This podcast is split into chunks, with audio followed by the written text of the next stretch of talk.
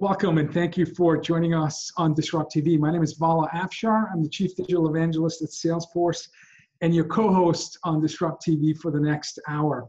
Disrupt TV is a weekly show where we invite some of our best and brightest thought leaders to talk about innovation, leadership, business models, and industry trends. We welcome you to follow us on Twitter using hashtag Disrupt TV. Send Ray, myself, and our distinguished guest your questions live uh, using hashtag Disrupt TV. It's uh, my uh, pleasure to introduce my co-host Ray Wang. He's the founder, CEO of Constellation Research, best-selling author of Disrupting Digital Business, and he's working on his second book. I just found out, mm-hmm. and he is uh, one of the top futurists to follow on Twitter at RWANG0. Welcome, Ray, uh, to Disrupt TV.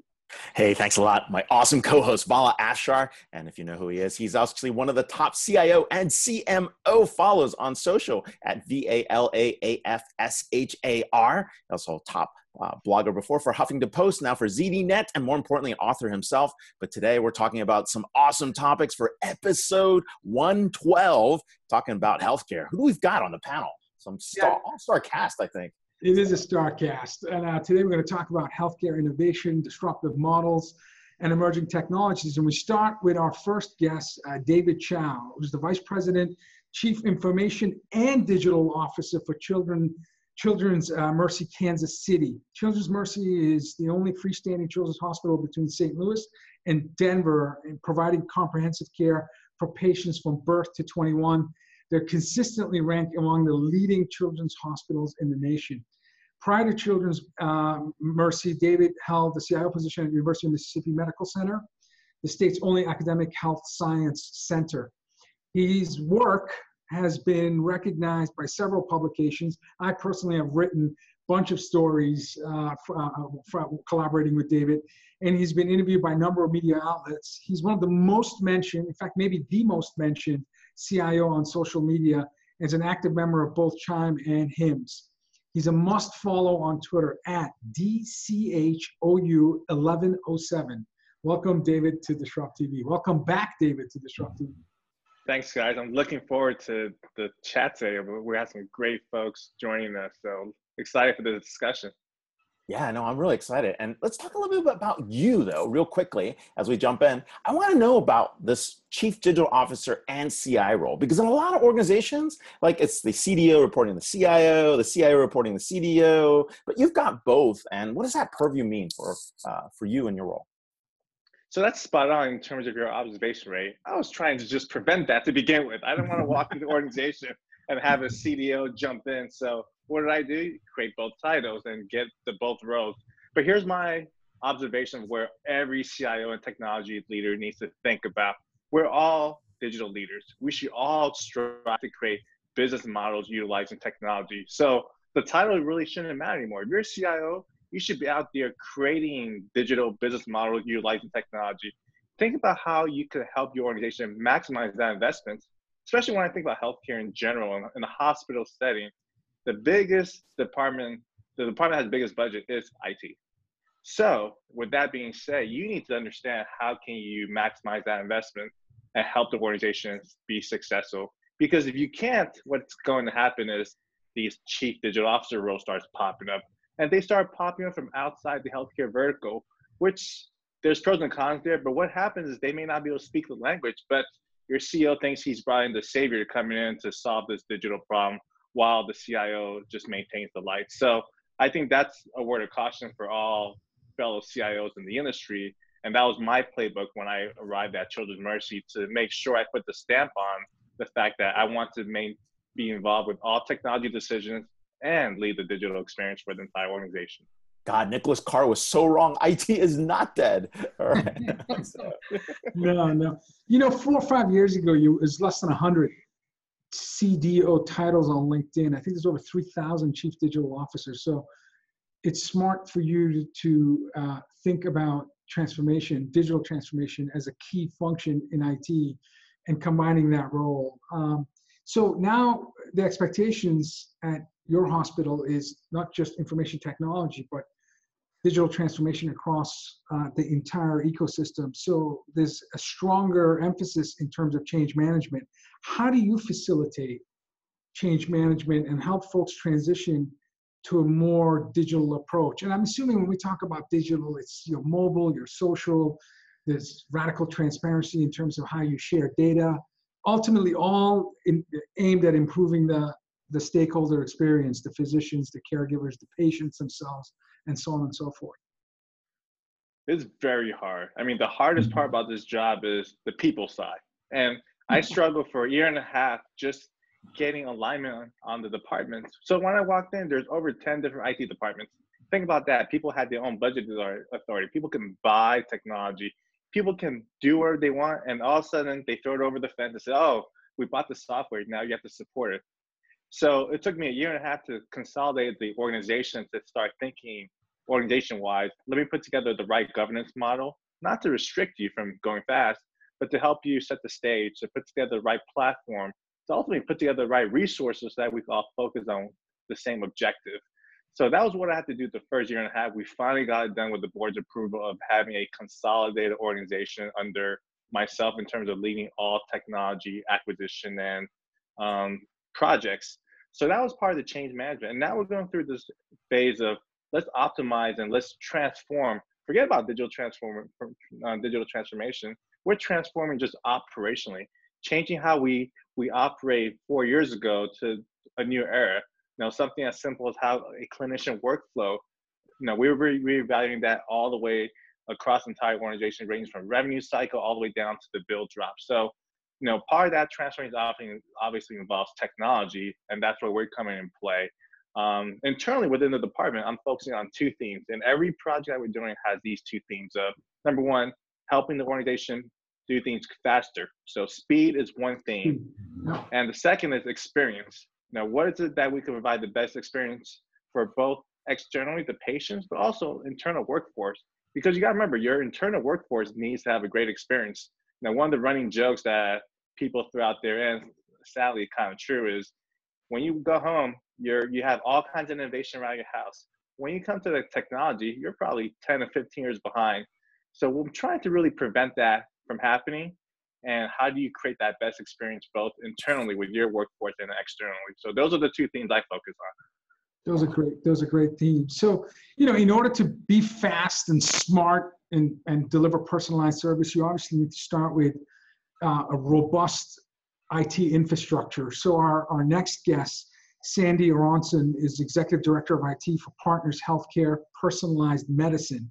His team develops IT infrastructure required to support the evolution and practice of uh, genetic based personalized medicine in both patient facing and laboratory settings. So he has, you know, two major stakeholders that he has to serve uh, he's the founder of GeneInsight. Sandy's also co-chair of displaying and integrating genetic information through EHR, initially organized under the Institute of Medicine, now part of FHIR Foundation. You can follow Sandy on Twitter at S-A-N-D-Y-A-R-O-N-S-O-N. Welcome, Sandy, to Disrupt TV. Thanks. Really happy to be here.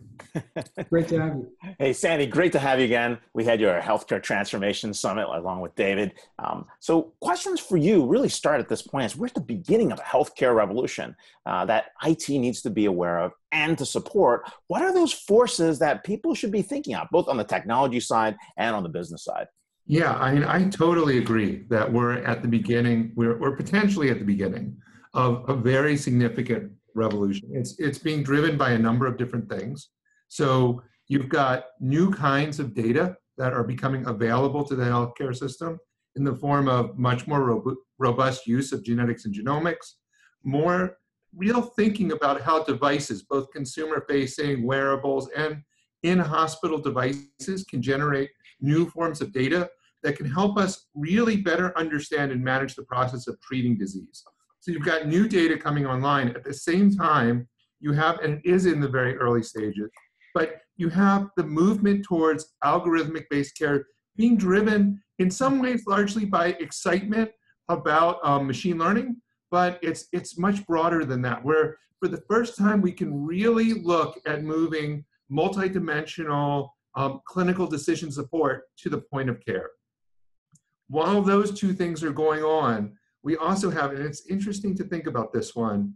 We have more. So I've been in in my position and um, you know um, earlier forms of my position for the last 15 years, and I have never seen as much emphasis on cost containment as I'm seeing now. It's always been there, but it's at an entirely new level.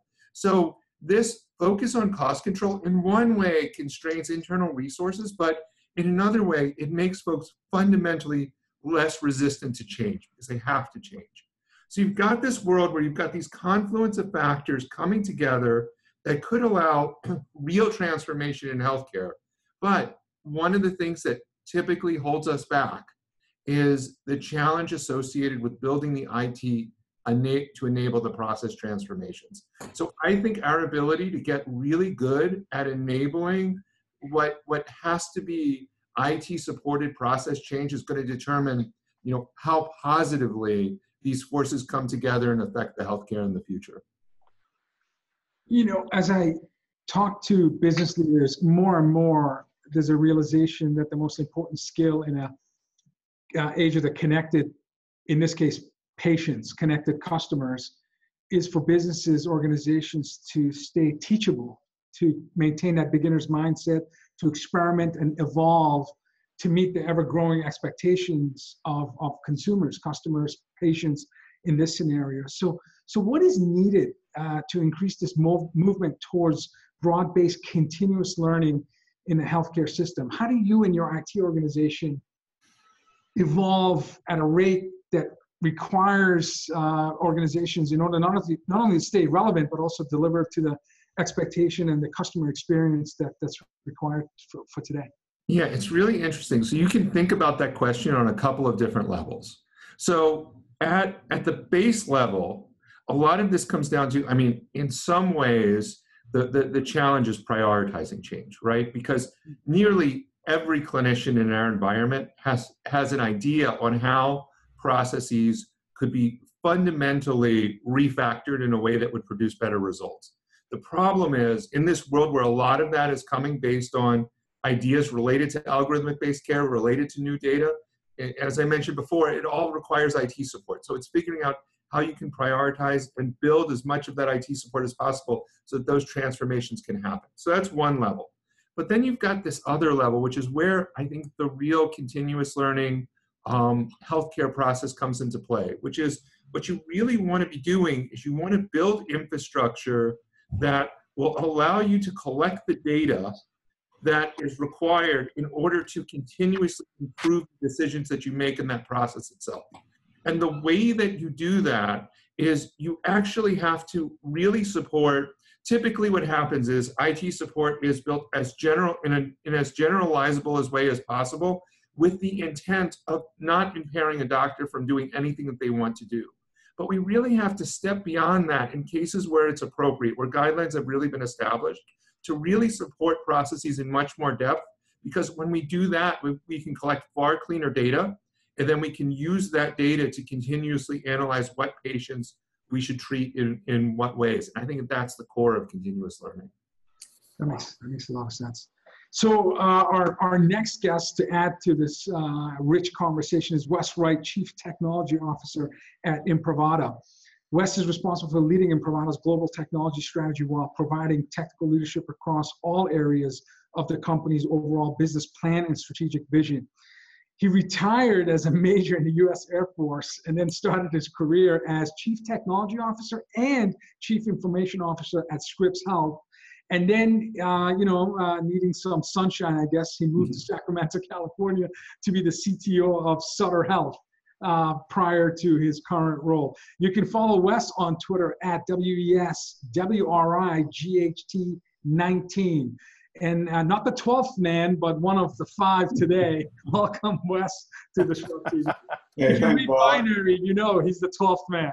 yeah, yeah. So the, the folks that can see me on TV, this is uh, from my friends at ExtraHop back in 2013 when the Seahawks were, I was at Seattle Children's as CTO at that time. And the Seahawks uh, actually won the Super Bowl that year, and Extra ExtraHop printed out a 12th man t shirt. So this is 12. So it says 12 man, but it's in binary. It's, I love it. I love doesn't get any geekier than that. I You don't. You got it. You got it. We all we all get it. I think most of our audience gets it. Most of our audience probably gets that. So that's awesome. Hey, Wes, you know, you were at our healthcare transformation summit as well uh, in Las Vegas uh, a few few months back.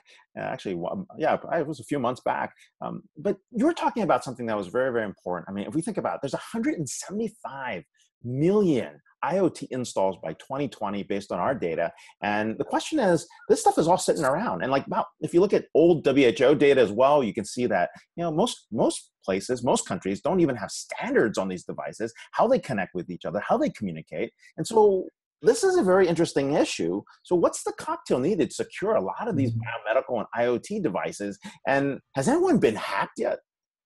Oh yeah, uh, lots of places have been hacked yet. Uh, I bet we hear about 20%. It's the old 80, 80-20 rule. We hear about 20% of the 100% that got hacked, and the 80% uh, we don't hear about. But it's interesting that you use the word uh, cocktail in, in this. Uh, I was having a discussion, I don't know, probably a year, year and a half ago with somebody about this at the end of a conference. And they said, hey, how are we going to secure our biomedical equipment? And I said, I don't know. Uh, I think it's going to take a cocktail. And I meant it's time to go get a beer and we'll talk about it. But the person I was talking to actually thought I had a cocktail all cooked up in my head. So I had to think on my feet and did actually come up with a cocktail. Uh, There's some new products that have come on the market probably within the last two years. Uh, one of them I baited when I was at uh, Sutter Health is called CloudPost. There's four other products uh, CloudPost, Zingbox, Armis, and Asimily, I think. That finally, for the very first time ever in my health IT career, I can tell exactly what's on my network. Not just, uh, hey, there's a computer running Windows, or here's a Mac and an IP. It's not a computer running Windows, or it's not a computer running Linux. We can tell you that much. But I can actually see what medical device is on my network, what it's connected to, what it's talking to should it be talking to it so that's the first part. I think of that that the, the discovery part mm, pretty much is the glass that holds the rest of the cocktail frankly. Because without discovery without you knowing what's on your network and we haven't had that knowledge prior to this plethora of products that made it made their debut in the last couple of years. So once we get to know what's on the network, well, now you need to lock them down. Mm, One of the things I was excited about uh, going to Imprivata, and I didn't even know when I went there, frankly, is we, uh, Imprivata was developing a badge tap for medical equipment. Hmm. So uh, with Welch Allyn, and we're just starting in our, our infusion pumps too, because most of those are left open because patient safety. You don't want to be trying to put a username and password in there when, when there's an emergent issue. So most of those are, most Forgot of my those are password. Oops, forgot password. Oops, shit. yeah, yeah. I don't want the, I don't want the nurse I don't want the nurse him or her fooling with their username and password when they're ingesting my infusion pump. So those those were generally left open, but now Imprivata has developed uh, with the manufacturers. We're developing, and there's a long list of equipment that we're developing to tap in, tap out, so you can actually leave the equipment uh, secured and, and uh, get to it really quickly. So you lock it down, but there's always going to be some equipment uh, that you think is super, super high valuable. So you got CloudPost to hold your glass, Imprivata to uh, maybe add a little of the uh, refreshment to it, and then finally uh, a, a small outfit called Tempered Networks, which has really gone into the IE, uh, IEEE approved HIP protocol. Yep. Um, so you can use, uh, uh, thanks for this last, uh, host IP protocol uh, from, from uh, a tempered network and put a, a host IP dongle on one side of your piece of medical equipment. And then in your closet, you uh, plug that into another host IP switch. And then your host IP switch goes into your major chassis. The cool thing about that is it completely disappears from the network everything that knows it's there and knows its correct name and IP address can talk to it. But anybody who's doing a port scan or, or any kind of trying to do reconnaissance on your network completely doesn't know that equipment exists.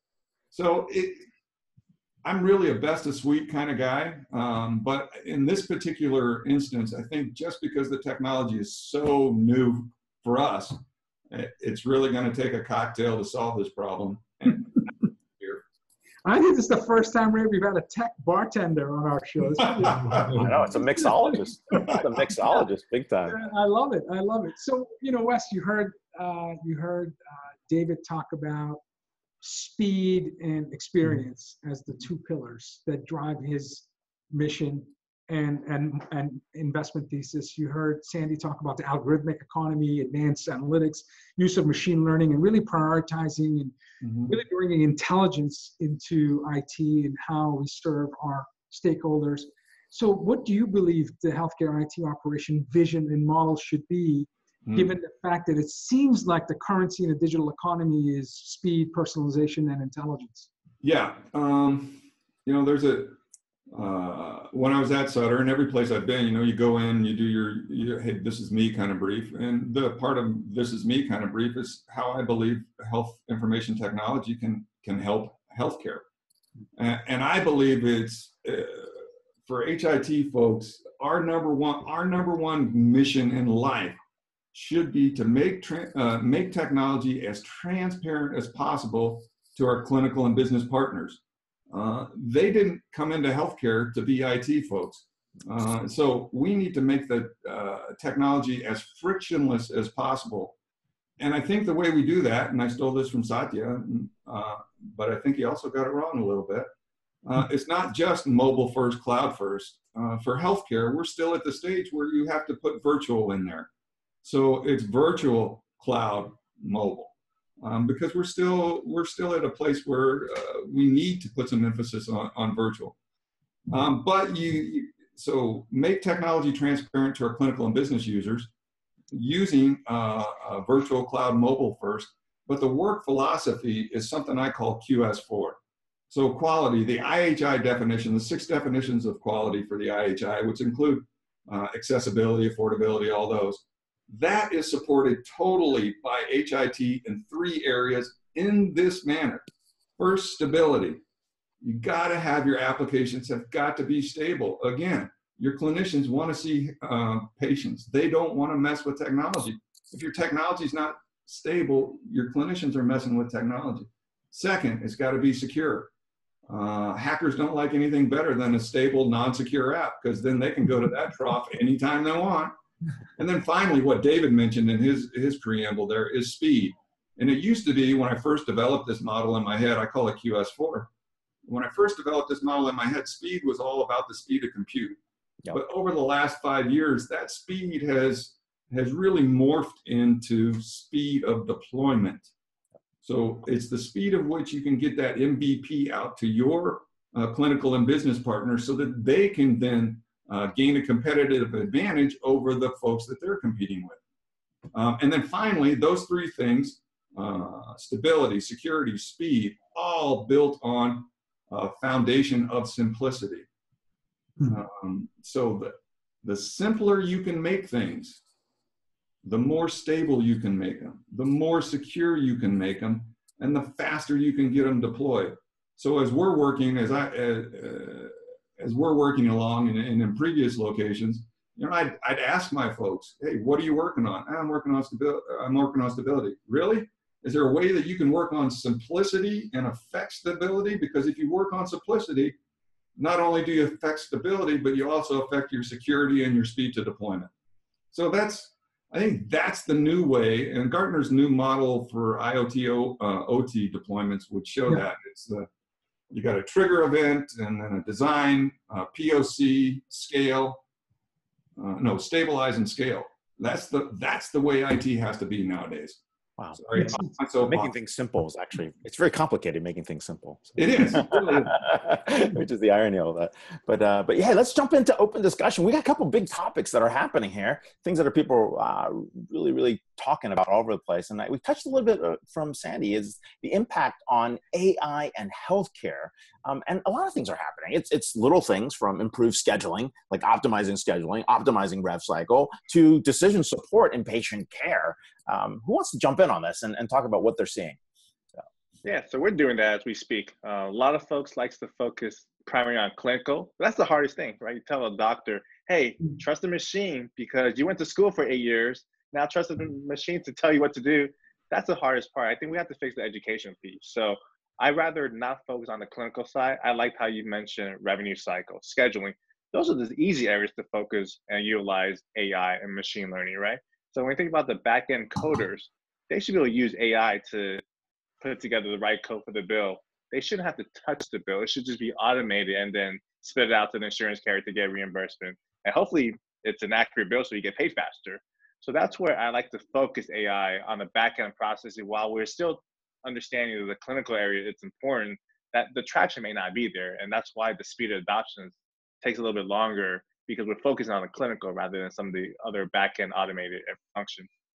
David, you have are you hiring data scientists in your IT organization? We have a research department that's hiring data scientists, um, but it's the hardest role to fill. And how do you quantify what a data scientist really is? I think that's where our challenge is that that talent gap and really understand what do we really want to do. Because you bring it on board, you may, you, I think, given the job description, what do you want problem you want to solve? That that's a hard part as well. So we're still maturing in that area. I haven't seen too many organizations like Sandy's that are as mature in yeah. terms of this data scientist field. Yeah, you know, it's interesting because my group is very often approached by clinicians where the story starts out if we can just use, you know, excuse me, a neural network to project this value forward, we'll be able to fundamentally change the way we, we practice care. And we wind up consistently getting really excited about that. Yeah, it sounds pretty amazing. then, then, but what happens is we dive in with the group, and what we find is the care delivery process is typically so messed up, you know, initially, that it doesn't require, I mean, it could be the best in the world and it's still messed up. And, and it's it doesn't require necessarily machine learning.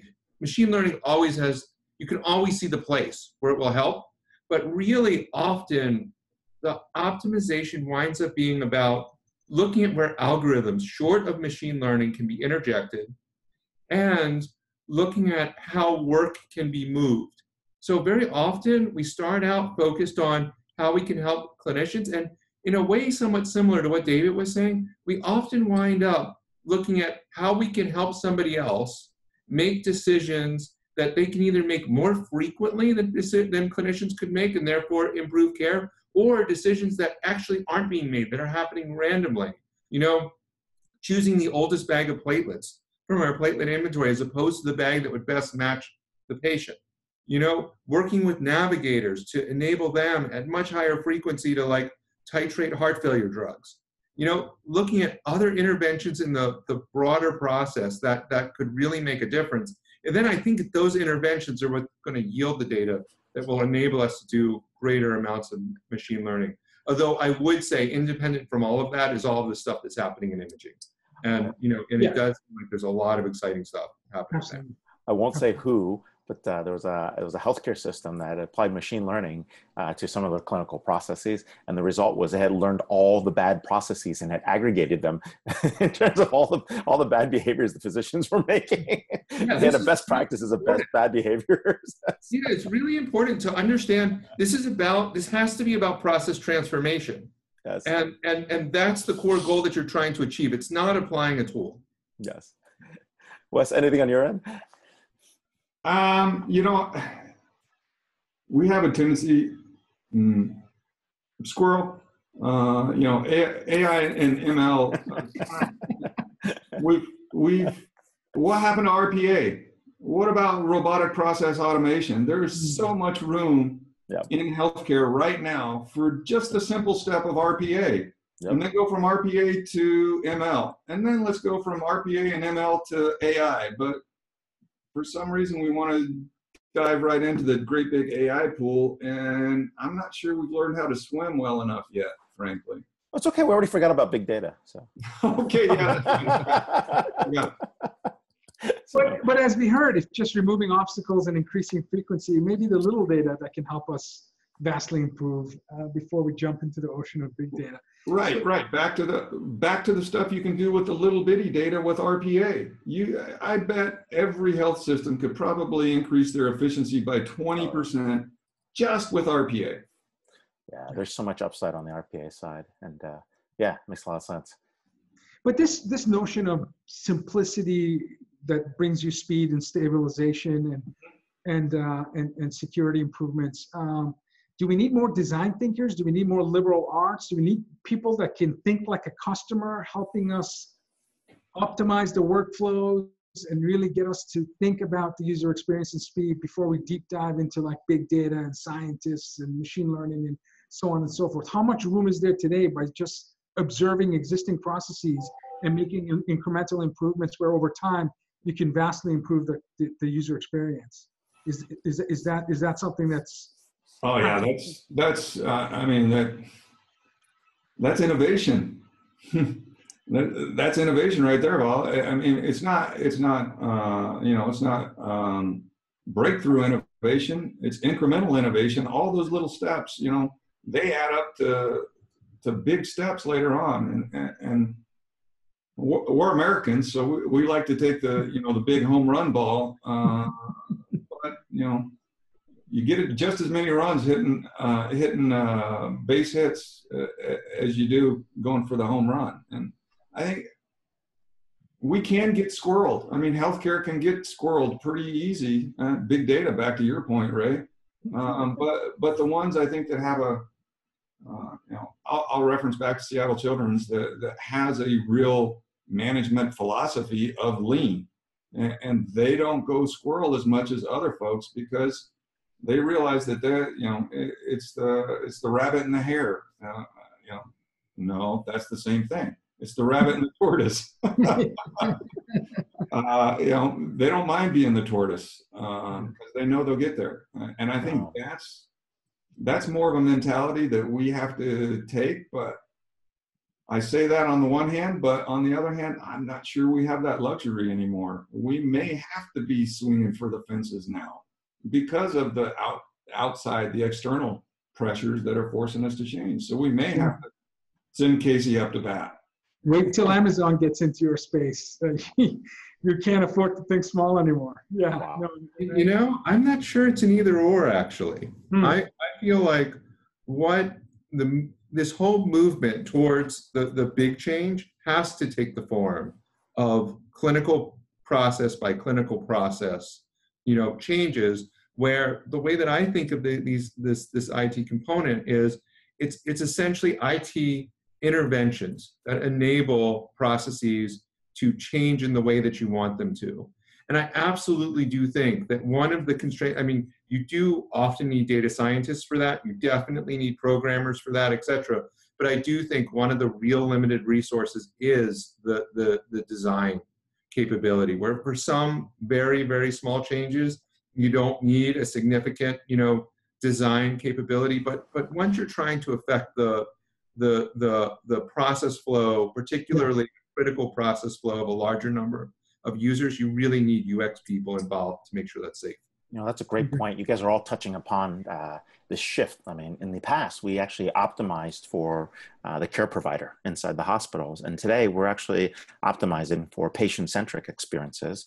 Um, as we think about that, it sounds like there's processes that have to be redesigned, uh, whether it's, you know, from the billing experience to the actual delivery of care. Um, it's, it's a great point to start here. Where, where do you see um, that patient-centric experience coming? Is, is, it, is it happening or are we still optimizing for physicians? Or is that a place where we can actually start those design thinking uh, exercises? Yeah, it's happening. You know what the problem is? You, a lot of organizations don't have the culture that's thinking that way. So we go back to innovation. You got to have the right culture that's thinking innovatively. And that is the hardest part, right? I mean, Vala talked about this Amazon effect. Amazon was working with a few health systems to try to get them to be their supply chain provider. Who's got the best supply chain in the world? Amazon. But somehow all these traditional healthcare leaders, I'm talking the top leaders, that decide say, well, you know, Amazon, you don't know healthcare as much as we do, so therefore they shut them out. So that comes down to you got to have the right culture and people that understand this uh, sort of innovation to make that change in the workforce. Because without that, it's extremely difficult. And that's what I am seeing. I'm seeing the this the culture is talks about it, but we're not really embracing. So when we talk about are we really patient centric, we talk about it. But if you look at how many contracts that we have with the payers are purely at risk, still very small majority. Everyone's still fee for service. So this whole discussion about moving towards population health it's probably happening, but it's happening at a slower rate than you think because you just look at your current organization how much of your contract percentage is really focusing on population health and at risk? I bet you it's less than 50%. So if that's the case, how much are you focusing on the patient right now? Still less than 50%. Wow. David, you heard uh, Wes in his cocktail uh, recipe mention companies. Um, some may be public, some may be startups. Do you work with startups? Do you invite startups? And if I'm a startup founder CEO and I'm coming to Mercy Hospital, I'm pitching to you my solutions. What do you want me to tell you? What, what are you looking for to in order to say, you know what, I'm, I'm going to give you a shot, even though you're not perhaps a proven you know entity? Yeah, so I, I'm definitely listening. I think Wes is one of the the only CTO I would say in the healthcare industry that I, I would say I want to hire because I've gone through a lot of them, and they all come back and they tell you you're cloud first, they're you know they're mobile first, but when you come to execution, they're more risk averse than some of the engineers. So when we go back to startups, you know, I am listening to them. I am listening to how their solution solves a problem. The challenge is a lot of them don't have the use case. So you have to take a big risk yourself to trust a startup to help you take you to the next level. And I rely on folks like Wes and Sandy to provide references. So definitely I do listen to startups, but also the pitch has to be number one, tell me how you're gonna solve my problem because you have to know my problem. You have to know my specific problem with yeah. versus a generic pitch. And number two is, you know, get yourself out there, get the Wes Wrights and the Sandys to see your solution because when we as a group sort of can vouch for it, it goes a really long way. So that's my recommendation for start. And but I do listen to them all the time. I do hear and, about what's going on. And, and, there's a big gap. Security and scale. Are they? You asking them to demonstrate to you security and scale capabilities, and your engineers assess their capability? Is it a proof of concept, or is it really come from assessment from the network? And once you trust the network, you trust you trust the, the you know the potential vendor. I prefer the network because I hate this proof of concept uh, ordeal, and because it doesn't test much. You test a proof of concept, you have a small pilot, but it's not going to tell you the big picture. And what what I see happen is we go, we love pilots. I mean, IT folks, engineers, they love to go through this proof of concept they can spend eight months going through proof of concept, and then you ask them what happened. Oh well, it didn't meet our needs. That means you wasted eight months. So I'd rather hear from the community that this works. I will make the tough call and gamble that this is going to work based on what my peers recommend, and then we move forward with a full blown solution. Because I've seen the sort of when you go through this proof of concept, it just takes too long. Again, what happens if the organization gets hurt? I would love to hear what Weston and Sandy think about this proof of concept ordeal. Well, it's back to the QS4. You know, it, it, it that proof of proof of concept, and it's not. It, your POC is really just a start. If the POC is successful, then it, then the next step is scale. But hmm. too often in healthcare, POC is yeah, we did a POC. No, you're doing a POC so you can scale. That's the problem that we run into with a lot of the older engineers that we have is they have a, a definition of what a POC is. A POC is to see if this will work Nah, kind of the new definition is let's see if this is, this will work and what it takes to scale it out. Whereas before it was just a, let's see if it works. But now, at least where where I've worked, it, it's yeah, you do the POC, and part of the POC is how are we going to scale this. wow. We've, we've adopted a culture that's that's really focused on MVPs.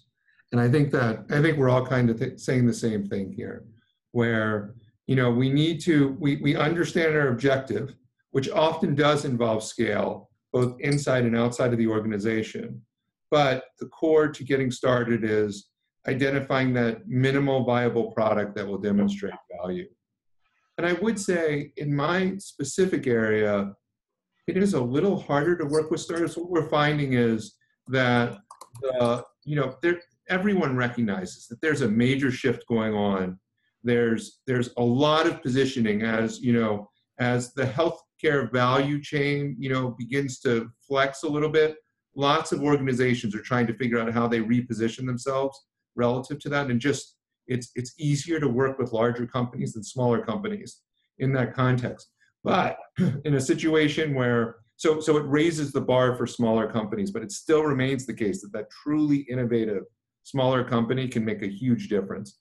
Um, wow.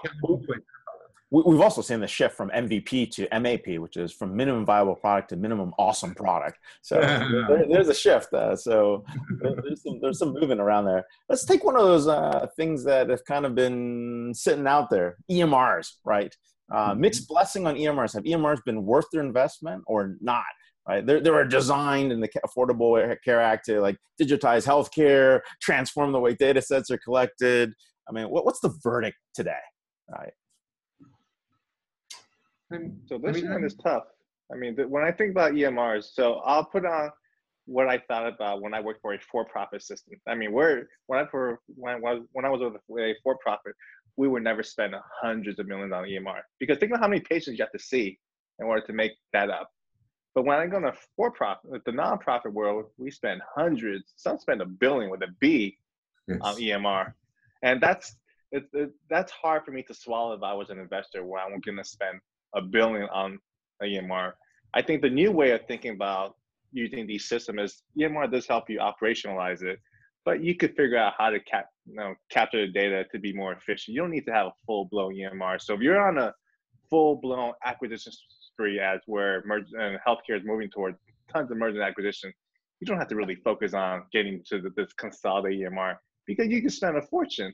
Think about how you keep the individual hospitals operate independently and then put a layer over the top to centralize. You don't have to go through that step. So that's my view on EMR. I think it helps you with operations to get the ground running. But when you look at from enterprise scale, it's probably not made out to be that end-to-end solution. Even though they're designing it now to be, it's hard for me to swallow. It was my own money to spend these hundreds and billions Come on. of dollars. Don't you like spending quarter million dollars on button changes for these MUMPS-based systems? I, I won't on, name any. I won't name any vendors. but you know, I cannot agree with David more more strongly on this. I feel that so coming from a system that spent you know in the B range, you know, for you know EMR, I think I I think that it is a very important step. It provides a baseline of data. It provides a baseline, you know, infrastructure starting point for um, for capabilities. But really it's it didn't deliver on you know everything that it was envisioned to deliver on. And exactly as david said adding that additional layer on top of it that enables like true innovation and extensions. And again i think that tends to have to be clinical area specific. I think now does create an environment where there's an ex- extreme potential to to fundamentally alter and improve care. And I do think that as this comes into being, and it's just mm. starting to come into being now, that it's incumbent on all of us to really think about how this needs to be formulated primarily from a business model perspective mm. in order for it to help the most patients. And I think that that really comes down to people spending the time to think about how to build this out, which is incredibly expensive, using open business models, which in my view are, they are more complex. I think they have greater potential for profitability, but they also will just fundamentally enable much more um, innovation and evolution of the care delivery process if we can force them to happen. Wes? Yeah. Um, you look like you're in deep thought. I was considering whether I was going to take a nap at two or three today. um, you know, I think they had their place. Uh, I think we've tried to make them more than what they are. Um, they are, they should be kind of a transactional system. Kind of think of it as a, a cash register for healthcare, just keeping track of what we've done that that's all that's all really the the EMR is supposed was originally meant to be was just to keep track of what we've done so we can document what we've done in the record. We have tried to push the EMR way further than that because it has all the data in there. It, it's become an, uh, in lean talk what you call a monument. Monuments are bad. You can't move monuments. You have to work with monuments uh, in any way you can. So a lot of the more progressive healthcare systems are going are really realizing, look, that's a transaction system. My EHR is a transaction system. If I want to get the value out of it that Sandy and David were talking about, I'm going to have to pull those transactions out somewhere else and have something else look at those. Because again, this is a monument. And by the way, I posted something on LinkedIn uh, a while ago. The number one inhibitor for all corporations for digital transformation, it's their legacy software applications that are monuments. The reference that they used was sorry about their ERP systems. Uh, that because of the ERP systems, a lot of these companies can't digitally transform. I think if you think instead of uh, ERP system, if you think EHR instead of EPR, ERP, uh, you'll find that uh, a lot of the stuff keeping us healthcare from digitally transforming are the monuments of the old applications that we have. Charge master. No, just kidding. I heard something from uh, Neil, the worldwide head of uh, Microsoft's healthcare, probably about eight months ago. He was I was in a meeting with him, and it's small. Say, yeah, I just got back from South America, and in South America, either uh, either Brazil had an EHR and Venezuela bought it, or Venezuela had one and Brazil bought it. But either way, a country deployed nationally an EHR for $3 million. Wow. That's the kind of, you know, as you as you referenced, Ray, we've got the, you know, it costs a quarter of a million dollars to move the bump the mumps thing. because we don't have any we don't have any new, for lack of a better term, uh, new code developed, no cloud-based, and I was hoping Athena might go this way, but we don't have a cloud-based, easy install EHR system that's just made for transactions. And I think that's what they put up at, in Venezuela and Brazil, one of them. How much more incremental innovation we need on top of just a really good CRM solution to deal with these transactions? more transactional that's, systems. That's another show. That's another, another show. show. No, but, but, uh, think no, about, sure. but think about this from a just a leadership perspective, right? You're a CEO walking into an organization. All your competitors have an EMR, and they spend hundreds of millions and billions.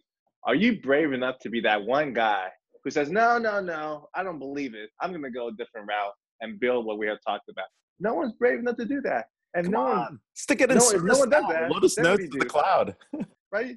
But it's Ray, right you're messing, disruption. you're It's messing gonna my happen. It's gonna You're happen. messing my retirement. I'm gonna be retiring in five years. You're you're breaking my flow. But that's what's happening. No one's brave enough to do that. Therefore, we still follow that traditional track, and that's and that's the biggest hurdle because everyone's following the playbook that someone else developed, and may not be the best playbook, but we know it kind of works mm. and it's good enough to not stand out as someone else who didn't do that. So, Then when- so Wes, one area that- go ahead. Go ahead, One, Sandy. one area that I think we can really learn from is what happened in the genetics and genomics space, the clinical genetics and genomics space, because that's a space as it developed where there was no EHR support, right? And at the same time, there was a reasonable amount of, of, of economics in the space that allowed the development of IT support. And what we wound up with, and as far as I'm aware, that's the only place that we wound up with it, is continuous learning infrastructure, where you have learning that occurs through the clinical flow that is fed back so that it affects not only future patients, but previous patients where genetic variants have been identified. And I think that there's, I think there's real lessons that we can take from that as we attempt to try to figure out, you know, how to build, again, that layer that David was talking about on top of the EHR to take us to the next level, get beyond that stuff. Yeah, we, we actually believe this thing with transactional systems that, and as Wes was saying as well, they, they stay as transactional systems. There's another whole layer of engagement that's occurred. That was the social layer, and they stay there as well. And there's a whole other layer that's around experience that stays as they are. There's something I put into HBR a long time ago from transactions to engagement, and it kind of shows you that flow. Mm. Ultimately, we're building layers on top of each other. And so I, I think I may have said this to you guys in, in, in uh, Las Vegas in May, um, this concept of infinite ambient orchestration right? We're microservices, right? We're talking about small microservices that are intention driven. We break it down to those levels that are reused. Um, they're ambient in the sense that it's next best action being fed into these systems and it's orchestration because we're pulling from those different ex- experiences right to actually create something new and so i think that's kind of what's happening as people are p- putting that together but but yeah everyone's trying to force fit their emr or their erp or their transactional systems into another layer that doesn't really belong there it's actually making it even more complicated um, Yep. and we're seeing a lot of folks suffering from that IAO, Infinite Ambient Orchestration. Okay, I have to remember that, Ray. It's it's. I got to give it an acronym so I can remember. So Wes mentioned technical debt and monuments as uh, maybe the biggest challenge uh, or blocker of digital transformation. But where does talent fit in? Where does talent fit in? I mean, if it's culture, people, process, technology in terms of orders for critical success factor to, to change, Are you guys uh, able? Where do you go to get the best and brightest to join your teams? How do you how do you attract? You know, whether it's college graduates who've been taking machine learning courses at Stanford at freshman year, um, to to reskilling your existing employees to potentially new roles within your organization. Uh, David, how do you get talent to join Mercy? I steal them. So he's, he's pretty direct about that There you one. go. There you go. Yeah. Is it your big I mean- budget that allows you to do that? How does how do you do that? I'm in for pretty fortunate where we do have a uh, sort of from, from a from a salary perspective, we're pretty extremely competitive. But I do have a big EMR vendor down the road that I steal from, which works down both ways, right? I mean, um, we learn more about their products than anyone else in the region. In return, they have to provide me the best resource because they do a great job of grooming them. My challenge is yes, I have a lot of legacy debt, and I believe I could leapfrog the, this legacy structure but with, with the with the workforce i need to figure out how to get there faster so i'm Yeah. going to have to poach from a group that can develop talent just because i can't do it well enough at the end of the day we are still a hospital operation where technology is not our bread and butter developing software is not our bread and butter i view our role as system integrators integrating all the various systems to help the organization be efficient and we're just not there to be where we could develop stuff ground from end to end even from a talent perspective But there's great talent in North Kansas City. That's all David's saying. Cerner's got great. So, no, that's wonderful. I don't actually think it's a talent issue. I don't think it's a talent issue at all. I think it's what what David said. Uh, a couple things David said. It's the it, it's first leadership courage, uh, and second it's culture, and, and the the talent comes to that. Uh, you don't you don't have to attract the talent if if you're if you're blazing a path that makes sense makes logical sense to you. It's going to make logical sense to a lot of other people and they're going to want to be part of that. And if you continue along that honorable path i guess for lack of a better term then you'll have honorable people that want to join you. So i don't i've, I've never had fortunately when i fell into sutter i fell into the deepest talent pool i've ever experienced before but mm-hmm. I've never had a problem attracting talent. Eh, When you're doing the right thing, they want to they want to come do it with you. Um, That makes yeah, sense. I've missed out on a few here and there, but you know, it's a it's a leadership courage and a culture issue way way way before it's a talent issue. Great. Yeah, when, um, so, so I agree with, with everything Wes and, and, and David just said. Um, you know, a lot of the talent we go after here comes from other industries. And, um, and, and, and here's my typical conversation with them. So if you come here, you're going to take a massive pay cut. You are likely going to see far smaller raises over time than you would see where where, where you're currently at. And you need to think about this really, really carefully. And the reason why is because once you get here, we are going to give you incredibly meaningful work. And once you've experienced incredibly meaningful work, you are not going to be able to leave. So these this pay cut and this slower rate of raises, it's going to persist. So so think about it before you come in. And and, Wow. and that seems to attract people. That's pretty. That's pretty awesome. It's radical transparency. I love it. I Um, thought I was transparent. Holy cow! yeah. what a delicious paradox. You're not going to have a lot of money ever again, but you're used to it. Mondays and Fridays are going to feel the same for you because you're doing meaningful work. I like it. I like it. I like it a lot. He's calling it like it is. All right. Well, let's let's get to a lightning round real quick. Um, let's just talk about uh, just real quick. I mean, people that inspired you, mentors, uh, people that that got you, um, you know, inspired to to think about your work, your leadership approach uh, differently. So right down the line, David. So my my first mentor was someone named Dr. Jonathan Wu, first Asian American hospital owner in Southern California, who sort of mentored me. And he just told me, David, just learn the hospital operations. Forget about technology. Once you understand the, the bread and butter of the operation, your technology is going to fit. So I've always taken that. to heart. Awesome. Wow. Wes, you're end. Um, let's see, uh, a couple. Uh, from a health IT perspective, I've always uh, been mentored by uh, Drex DeFord, so he's he's uh, uh, done a lot for me.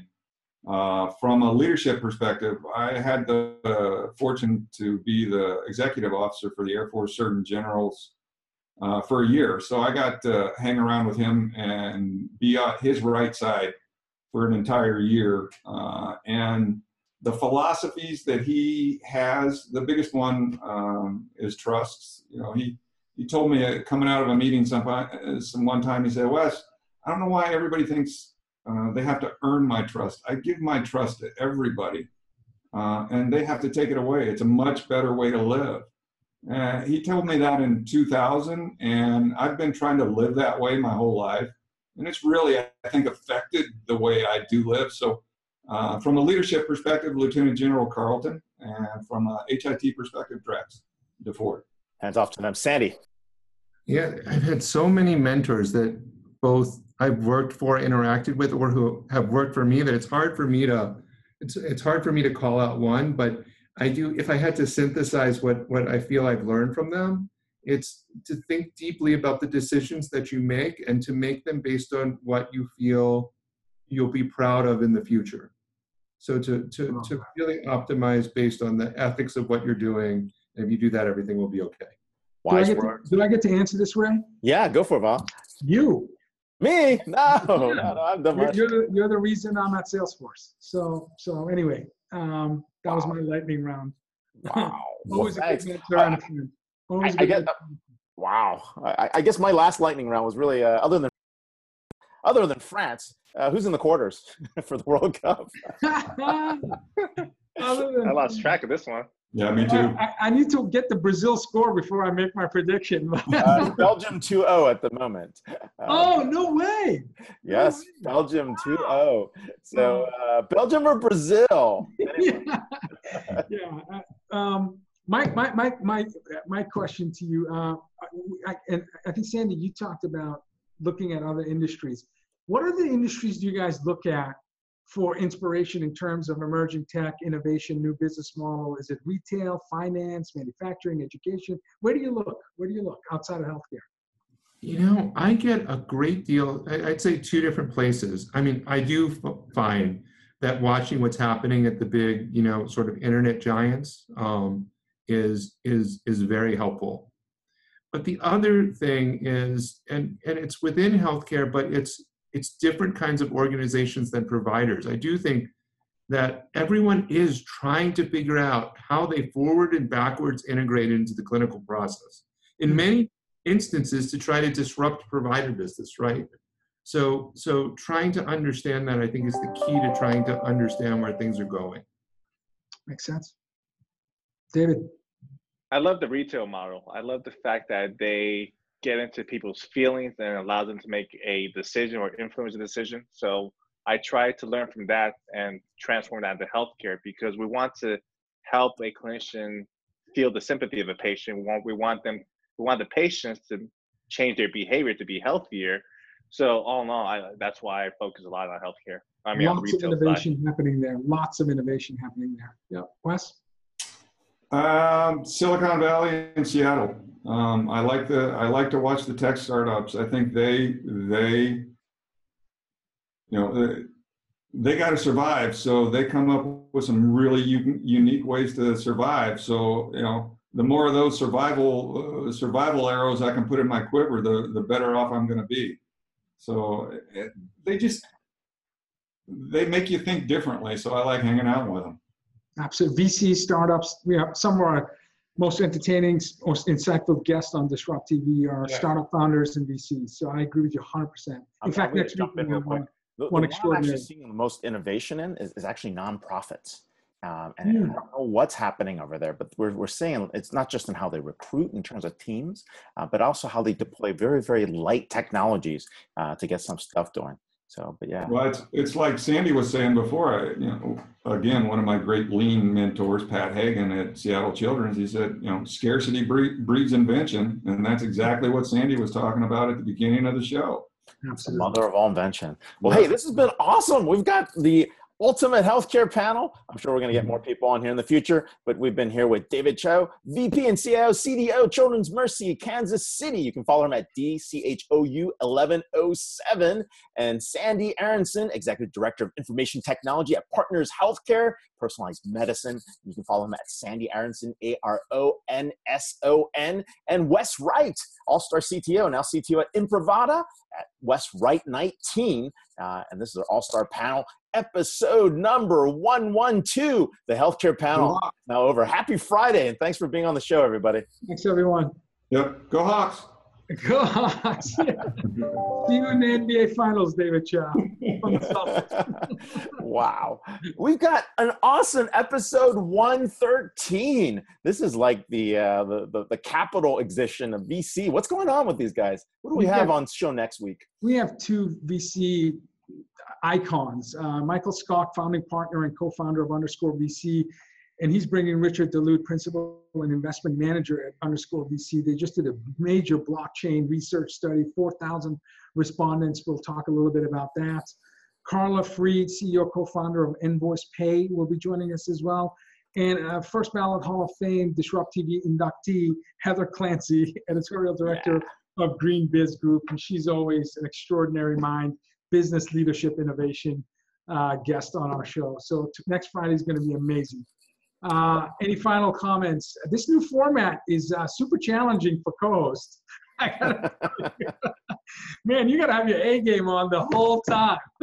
no, no, we're like we we this this open forum is one one format we like. Uh, we can go back to the twenty minute uh, each individual, and and I think we can do like the Jay Leno's couch where you just bring people and keep adding them on, or like the old Tonight Show approach, which would be fun. but it's crazy. So it really is. It really is. But hey, any final words on your end, Vala? It's it's Friday. It's July. What what's what are you thinking? What's going on next? Listen, Ray. I don't know. You, you, you at some point you're gonna have to you know get the cat let the cat out of the bag. You got some breaking news happening for a December event.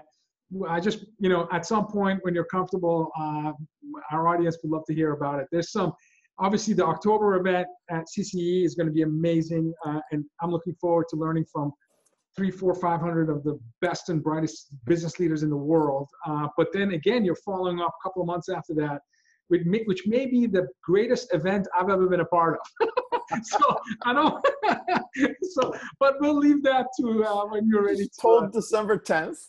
Just know December it's a special 10th. day. Look it up on Wikipedia. Those okay. parties are involved, and uh, it's something that's about changing the future. So uh, we'll, we'll, leave you with those teasers for now. So. This, look up December 10th, and I'll tell you, whomever comes up at next Friday's show and can tell us what they think this event is about, we'll maybe put them live on, on the show and, and get a sense of how they found out. So yeah. Uh, we're going to put a little, uh, what does Elon Musk say when he puts a little goody treat in the. In an the Easter egg. We will drop an Easter, Easter egg. egg. There's an Easter egg. This, what, December 10th is the event. Let's see if you can find out what it's all about. But um, if it's Friday, it's Disrupt TV. Thanks everyone for watching. We'll see you next week. Take care, everyone.